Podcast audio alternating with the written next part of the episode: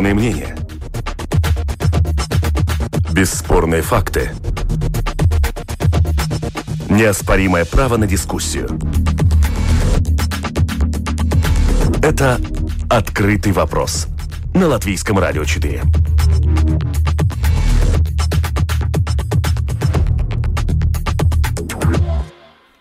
В эфире Латвийского радио 4 звучит дискуссионная программа «Открытый вопрос». У микрофона Роман Шмелев. И, как всегда, по понедельникам мы обсуждаем самые заметные международные события последнего времени.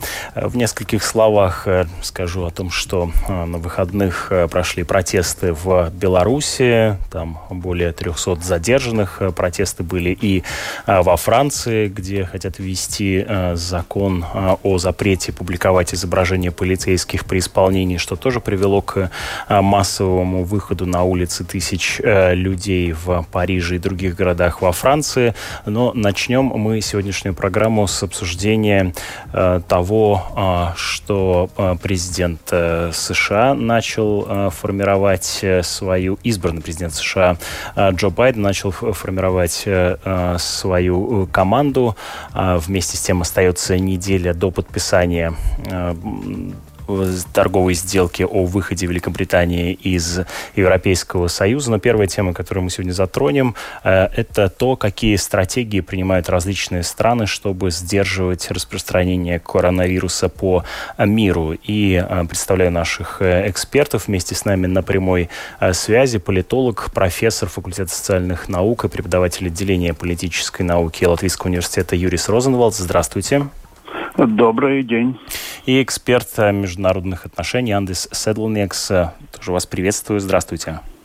Добрый день.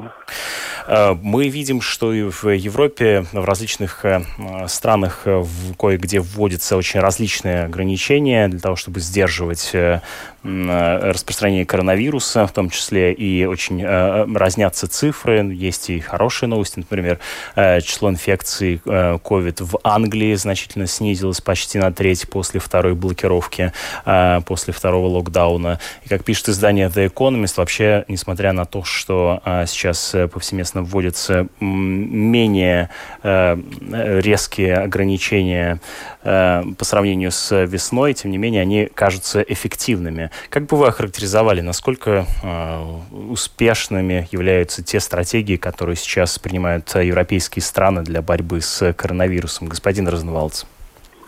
Ну, знаете, мне действительно трудно судить об этом, потому что это скорее вопрос тем специалистам, которые занимаются и которые могут оценить, потому что, ну, во-первых, в разных странах различные методики, да, то есть они достаточно существенно отличаются, поэтому и говорят, что точных сведений пока нет, потому что по-разному все это считают, да.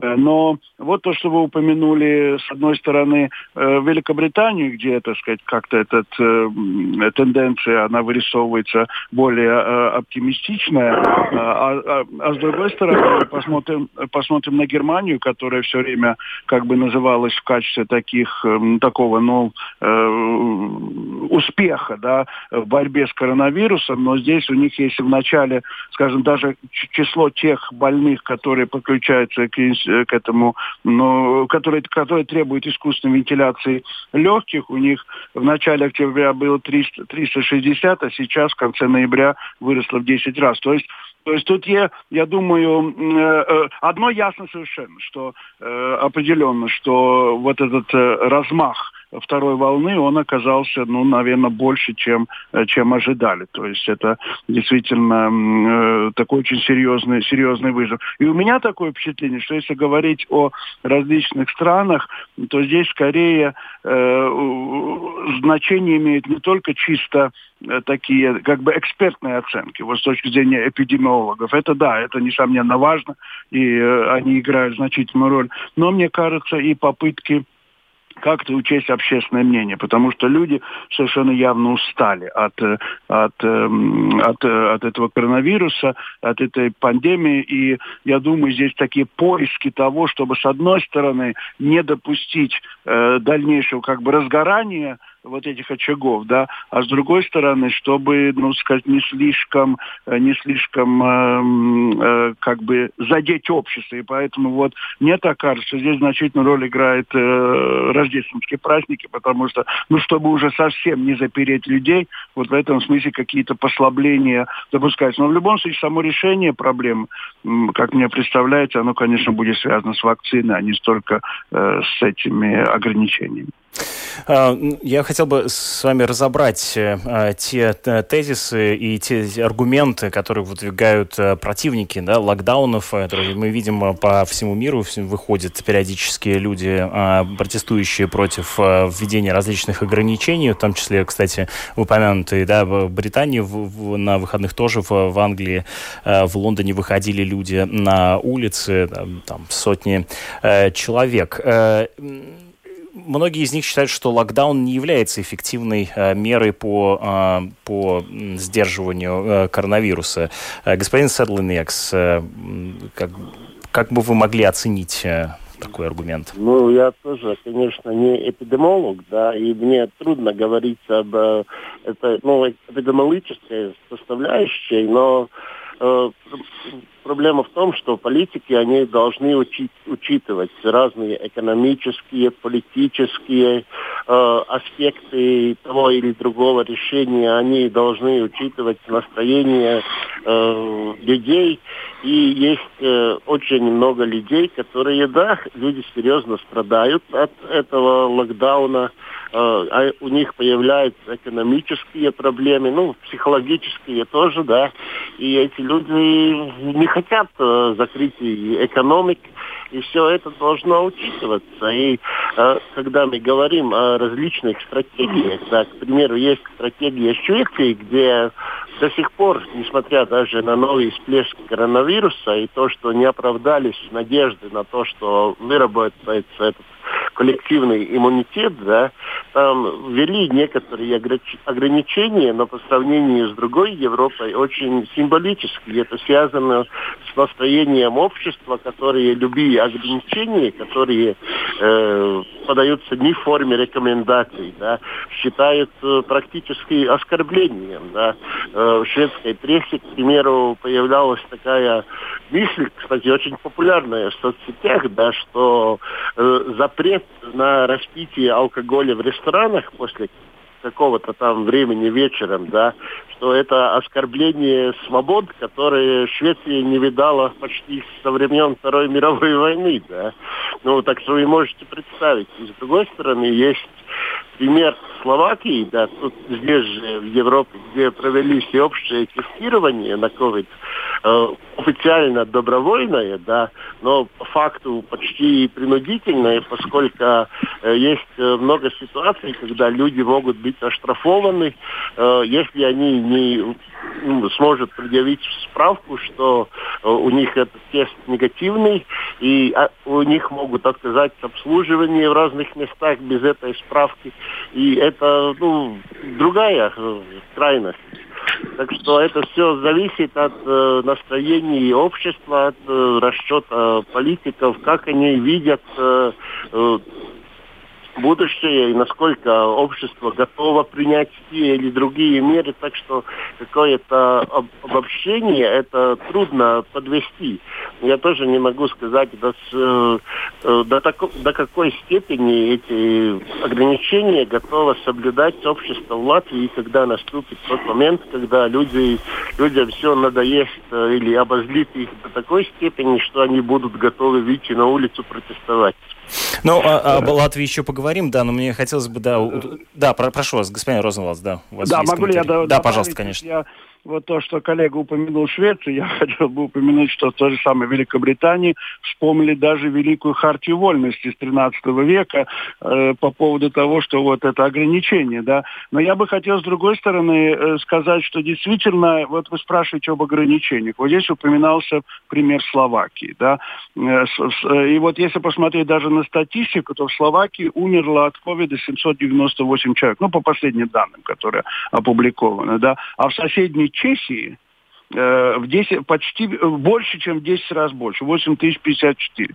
И в этом смысле, наверное, конечно, Словакия, она поменьше, чем Чехия, но тем не менее, вот эти коллективные меры, я думаю, они, конечно, свою роль играют, но в то же время я совершенно согласен с тем, что вот там, какие меры конкретно, это зависит от целого ряда обстоятельств. И если говорить о том, когда люди начинают протестовать активно, это тоже, мне кажется, связано с целым рядом факторов, да, и в том числе и тем, как правительство коммуницирует, как оно общается с населением и как оно способно его, так сказать, убеждать. Да, ну вот как раз о политическом эффекте и политических ресурсах мы здесь с вами говорим. Разумеется, не размышляем как эпидемиологи, потому что каждый из нас здесь, да, не специалист в этой области. Но вот еще пример, который я хотел бы с вами разобрать, пример Новой Зеландии, где очень, в общем, эффективно, да, смогли побороть распространение коронавируса, но за счет очень значительных ограничений, введения жестких ограничений на короткий период времени, также введение сильной системы отслеживания, изоляции контактных лиц. Как бы вам кажется, да, насколько бы это политически, да, было принято, такое решение могли бы принять, например, в той же Латвии и ввести такие точечные ограничения, точнее, масштабное ограничение, но на короткий период времени. Господин Розенвалдс. Ну, вы знаете, я все-таки думаю, что если говорить о примере Новой Зеландии, надо обязательно учитывать, ну, это, наверное, самая отдаленная сейчас страна в мире, и в этом смысле даже, ну, в Австралии там ситуация все-таки гораздо хуже, но, тем не менее, она несравнима с тем, что происходит сейчас в, ну, скажем, в Латинской Америке, что происходит в Азии, да, и то, что происходит в Европе.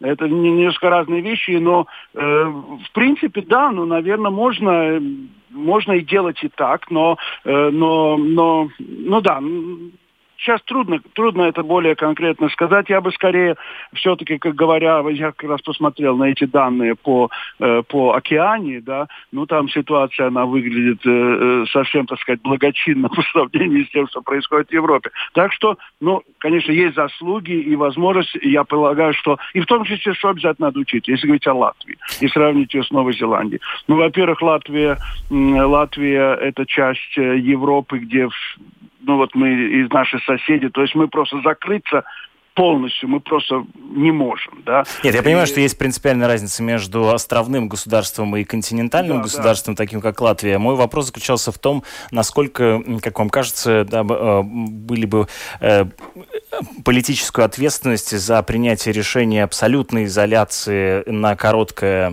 время готовы были бы принять, например, местные власти, местное правительство? Ну, вы знаете, я думаю, что это особый разговор о том, насколько последовательно действует наше правительство. Я думаю, что, в принципе, вот даже если сравнивать сейчас ситуацию весной и сейчас осенью, я думаю, что у меня такое ощущение, что весной люди отнеслись к этому гораздо более серьезно, чем сейчас, да. Вот, ну, а в какой степени это беда правительства, а в какой степени это в какой-то степени вина правительства, ну, это опять особый разговор. Еще один аргумент, который звучит из уст противников локдауна: необходимо не вводить ограничения, а увеличивать мощность здравоохранительной системы.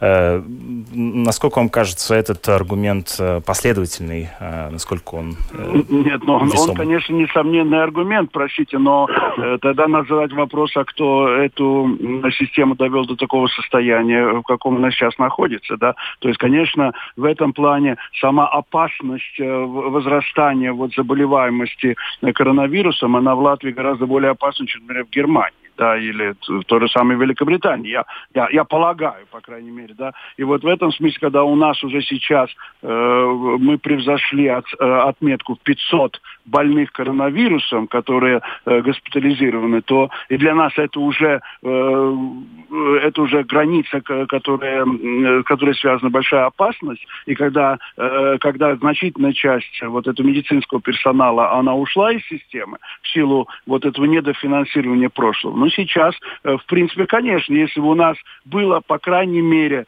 та ситуация, которая была до того, как эти люди массово стали уходить из системы, ну, наверное, было бы гораздо легче. Но, вы знаете, это мы можем говорить по принципу, что было бы, если было бы, да. Вот сейчас ситуация таковая, какая она есть. И в этом плане, конечно, это вопрос и на будущее. То есть, наверное, это не последняя пандемия, которую мы переживаем, особенно учитывая то, что вот это как бы наступление на природу и, соответственно, контакты с различными видами животных, они, так сказать, возрастают, и все, в принципе, может повториться. Так что мы должны быть к этому готовы. Господин Седлениекс, а известны ли вам положительные примеры того, как политики различных стран справились, да, с угрозой коронавируса? Ну, неизвестно, но есть некие позитивные моменты, есть и негативные, так трудно сразу ответить на этот вопрос. Но я бы еще хотел добавить к прежнему, что в принципе есть очень много дискуссий насчет того, которая, насчет модели здравоохранения. Есть, скажем так, коммерческая модель, да, или, часто называется либеральная, или как, где все основано на качестве услуг, но не для всех, да. И есть социальная модель, которая, за счет государства, но, может быть, не такого высокого качества, но для всех.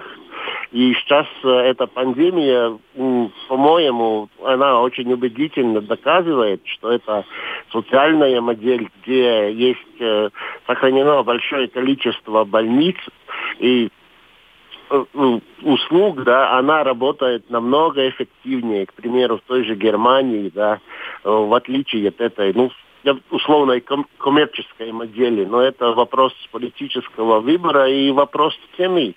И, в принципе, я думаю, что в обслуживании, да, все-таки надо думать больше о социальной модели, особенно учитывая, как уже сказал господин Розенвалдс, что это, наверное, не последняя пандемия наших дней. Господин Розенвалдс, как вам кажется, какие уроки могли бы извлечь латвийские политики из международного опыта по борьбе с распространением COVID-19? Во-первых, я думаю, это то, что коллега сказал насчет системы здравоохранения, потому что, опять же, давайте, если сравнивать, скажем, Соединенные Штаты и то же самое Великобританию, то все-таки сама возможность для Великобритании, мне кажется, так относительно с меньшими потерями проходить через этот кризис, по крайней мере, так это сейчас кажется, да, оно, мне кажется, связано как раз с различием этих двух моделей, потому что давайте мы будем вспомним опять же главный аргумент, те, которые говорили, что надо выходить из Европейского Союза. Это, кстати, был аргумент, связанный с национальной системой здравоохранения в Великобритании, которая, для многих жителей Великобритании это такой предмет национальной гордости, да? Это первое. А второе, что бы я хотел, какой опыт, как мне кажется, это, вы знаете, я даже сказал, что это не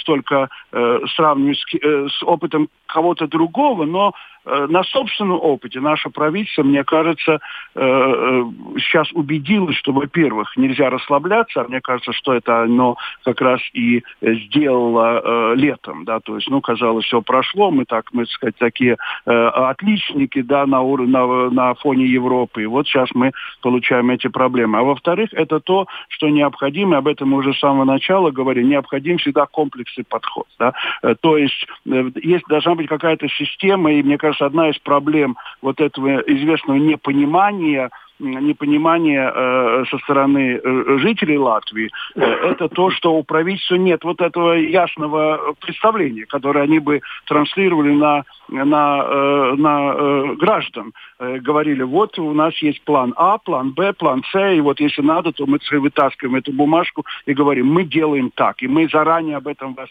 предупреждаем. Я думаю, этого как раз у нас не было, то есть и не было комплексного подхода, когда, о чем, кстати, очень хорошо свидетельствует этот спор спор недавний между премьер-министром и министром здравоохранения, да, когда вот они между собой спорили, а возникал, у меня, например, возникал вопрос, а где остальные министры и в чем здесь позиция? То есть это вопрос не только того, что говорят медики, это вопрос то, что говорят экономисты, то, что какие у нас перспективы, а мы видим наоборот вместо этого, когда правительство затевает, так сказать, налоговую реформу в ситуации кризиса. Да, вот это мне непонятно, и многие ограничения людям не совсем понятны. И вот это как раз проблема коммуникации. Мне кажется, что наиболее такие успешные страны, они в этом смысле, может быть, у меня, по крайней мере, представление такое, что они коммуницируют, может быть, немножко лучше. То есть проблема коммуникации, не виден комплексный подход, и правительство, то, что вы сказали, расслабилось, то есть, интерпретирую я, не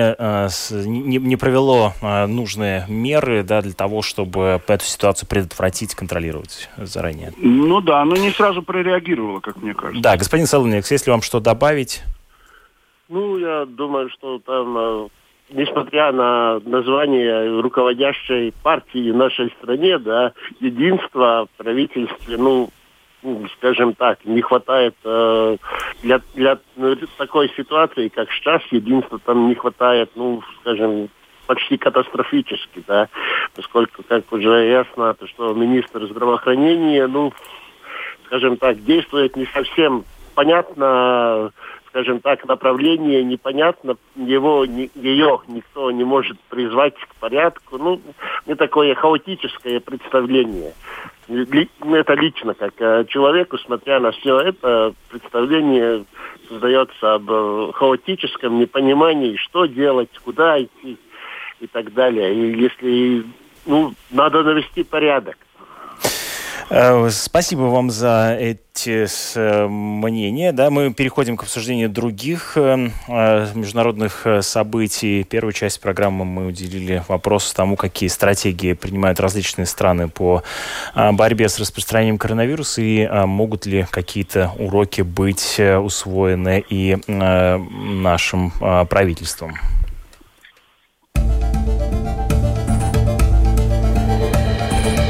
Это «Открытый вопрос» на Латвийском радио 4. Мы продолжаем обсуждать международную повестку, международные события. Вместе с нами на прямой связи международный эксперт в международных отношениях Андис Седлениекс и политолог Юрис Розенвалдс. Джо Байден, избранный президент США, начал формировать свой кабинет. Стало известно о том, что за коммуникации Белого дома при Байдене будут отвечать одни женщины. Почему это важно? Вот об этом мы сейчас и поговорим. Господин Розенвалдс, почему это большая новость, которая сейчас является одним из заголовков во всей международной прессе? Ну, я думаю, что здесь не только, ну, такой момент, вот, одни женщины, да, ну да, но в данном случае есть, конечно, элемент, ну, такого, я бы сказал, политического расчета, да, это возьмем, скажем, если говорить господина Байдена, да, который в качестве вице-президента избрал Камилу Харрис, да, тоже женщину, тоже, так сказать, я буду говорить по-английски, да, по-русски, по-латышски говорить черное, это не очень прилично. В английском... Темнокожую, да. Нет, это нормально, темнокожую, да, правильно. Вот, я думаю, что и в данном случае то, что все женщины, все, кто будет отвечать за коммуникацию, это женщины, я думаю, здесь скорее важен другой вопрос, что в самом формировании, вот у меня такое представление возникло, в самом формировании своего, как бы сказать, кабинета, да, Байден, ну, явно демонстрирует отличие от Трампа, это совершенно очевидно, в том смысле, что, ну, по крайней мере, так выглядит, что этот кабинет будет, ну, высокопрофессиональным, то есть люди, имеющие достаточно длительный опыт. А что касается женщин, я думаю, это, кстати, я не знаю, если это было ли это соображение господина Байдена, это бы интересно у него спросить, но, кстати, есть интересный аспект, что если говорить о эпидемии коронавируса, о которой мы только что с вами говорили, то, в принципе, с точки зрения положения женщины в обществе, оно посвидетельству многих вот этих людей, которые занимаются этими вопросами, оно отбросило мир в значительной степени назад, то есть возвратив женщину, так сказать, к плите и, так сказать, ну, как бы в известной мере перечеркнув те достижения, которые были раньше. А говорить о том, почему Джейн Псаки, она человек очень опытный, то есть она уже, ну, я помню, по-моему, Псаки, я могу ошибаться, она раздавала это в печенке еще печенье во время Майдана, да, ее за это, кстати, в российской прессе, так сказать, обыгрывали все время этот вопрос, да, так что она человек знающий, мне кажется, и достаточно, так сказать, сильный кандидат на этот пост. Господин Седлениекс, как вы прокомментируете вот этот новость? Скажем так, это часть политики демократов, ну, максимум привлечения женщин, так что, ну, так что я к этому, ну, никаких особых комментариев там нет, это часть их политики. Ну, я немножко поправлю, эти печенки раздавала Виктория Нулан, да. Прошу прощения. Джейн Псаки прославилась своими, ну, скажем так, сообщениями, из которых было понятно, что она, ну, скажем так, не очень хорошо разбирается в географии. Но это не важно, она участвовала там в 3 кампаниях демократов, и, ну, это, в принципе, такое за заслуги. Что касается... Что самое интересное, это, по большому счету, как мне кажется, это, в принципе, даже не кабинет Байдена, это кабинет позднего Обамы, поскольку там большинство чиновников, да, они все занимали, скажем так, 2-е или 3-е поста в разных ведомствах при 2-й президентуре Обамы. Ну, это такое, ну, примечание. Дональд Трамп, да, нынешний глава государства, на протяжении нескольких недель не признавал поражения, пытаясь оспорить итоги голосования в судах. Что происходит в этой области? Как бы вы характеризовали реакцию Трампа последнего времени на события? Ну, это вопрос мне, да? Да, господин Седлениекс, да. Ну, кстати, у Трампа еще есть, ну, я не скажу, что очень хорошие, но довольно-таки приличные надежды оспорить этот результат. Примерно сегодня пройдет слушание его адвокатов в республиканском комитете, как она называется, в Аризоне, по-моему, это не конгресс, это легислатура, или, ну, вообще в законодательном органе штата, да, и где они будут предъявлять своим однопартийцам, ну, свои соображения насчет, короче, насчет обмана во время выборов. В Пенсильвании эти слушания прошли очень удачно. Сенат Пенсильвании, в принципе, Конгресс Пенсильвании готовится перенять обратно права на назначение выборщиков. И тут есть такой факт, что во всех почти, или в одном только, не в 7 из 8 этих колеблющихся штатов в конгрессах большинство республиканцев, и они могут перенять обратно права на назначение выборщиков. Это Конституция позволяет. И тут, в принципе, есть разные варианты судебные. Да, что... действительно, Трамп заявил о том, что он признает итоги выборов, если выборщики, да, проголосуют, после того, как выборщики проголосуют. А какие шансы, да, могут быть у Трампа, да, на то, чтобы остаться президентом?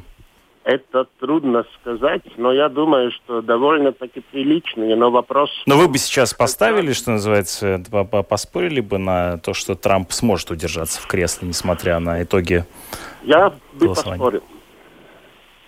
Господин Розенвалдс. Ну, скажем так, у Байдена шансов намного больше, но есть они и у Трампа, и я бы даже поспорил на Трампа, но вопрос в том, как далеко он готов идти, поскольку понятно, что если ситуация дойдет до того, что приедут, к примеру, хоть из 4 штатов 2 разные делегации выборщиков, и они все будут отклонены, то есть это голосование перейдет в Конгресс, и будут голосовать уже делегации Конгресса, где перевес у Трампа, или если Верховный суд у которого в большинстве республиканцев отклонят,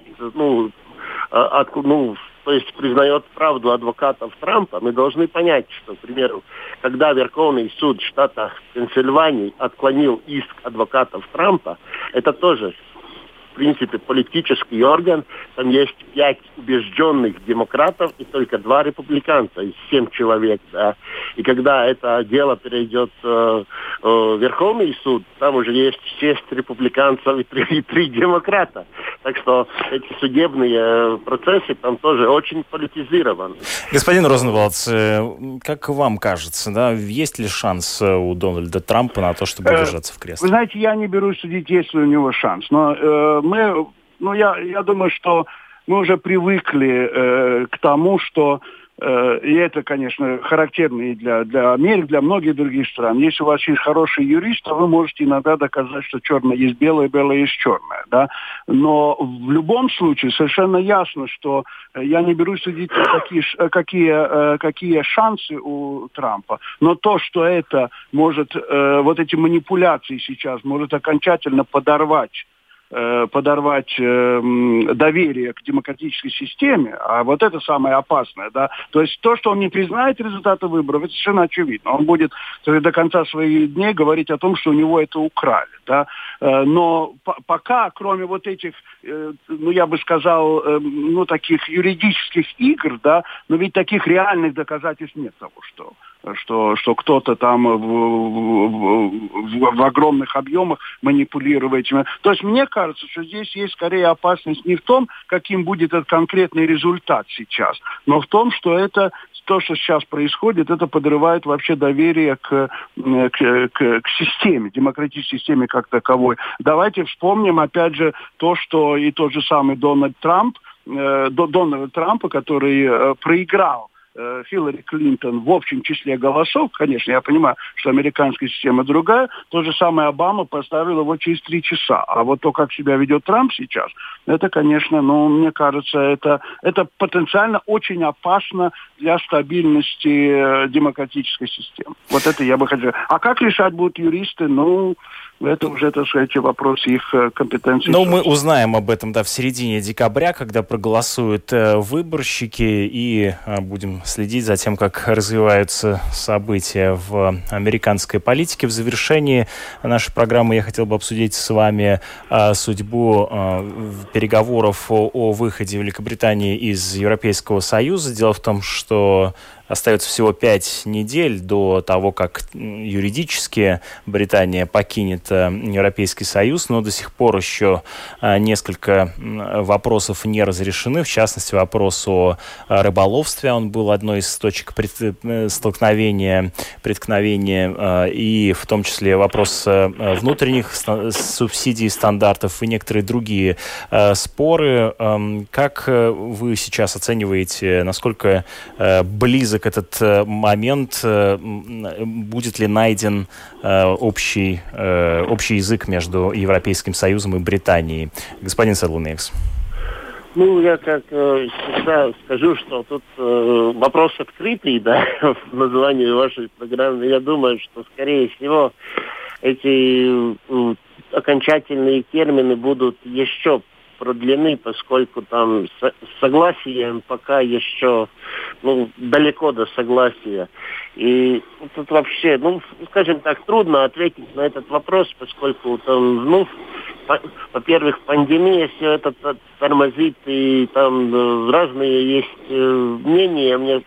Скажу честно, мне трудно ответить на этот вопрос. Можно долго рассуждать, что будет с тем пунктом или этим, но, в принципе, я думаю, что еще не скоро мы увидим. Еще, может быть, несколько... То есть процесс будет продлен, да, юридического выхода Британии из Европейского Союза. Господин Розенвалдс, как вы оцениваете, да, вероятность того, что Великобритания все-таки сможет договориться с Европейским Союзом о выходе, и это произойдет уже само по себе юридический Брексит действительно с 1 января 2021 года, как это намечено?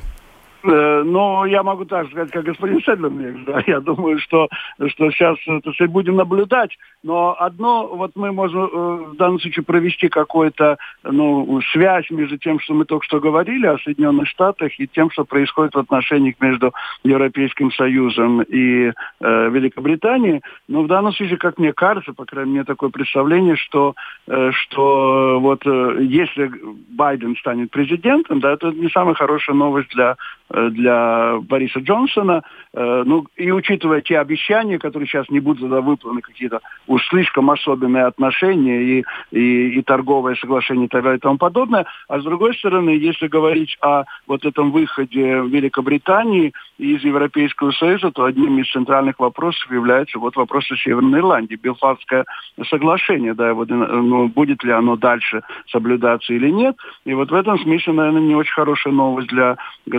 Бориса Джонсона, это то, что все-таки у Байдена ирландские корни. Наверное, у него есть какой-то сентимент по этому поводу. Но поживем и увидим. Я действительно следую тому, что сказал мой коллега. Я не берусь прогнозировать. Это было бы не очень серьезно. Спасибо вам большое за участие в сегодняшнем выпуске. Вместе с нами были политолог, профессор факультета социальных наук и преподаватель отделения политической науки Латвийского университета Юрис Розенвалдс и эксперт международной политики Андис Седлениекс. Вместе с вами у микрофона был Роман Шмелев, продюсер программы Валентина Артеменко, Яна Дреймана за режиссерским пультом. Через несколько минут впереди вас ждут новости в эфире Латвийского радио 4.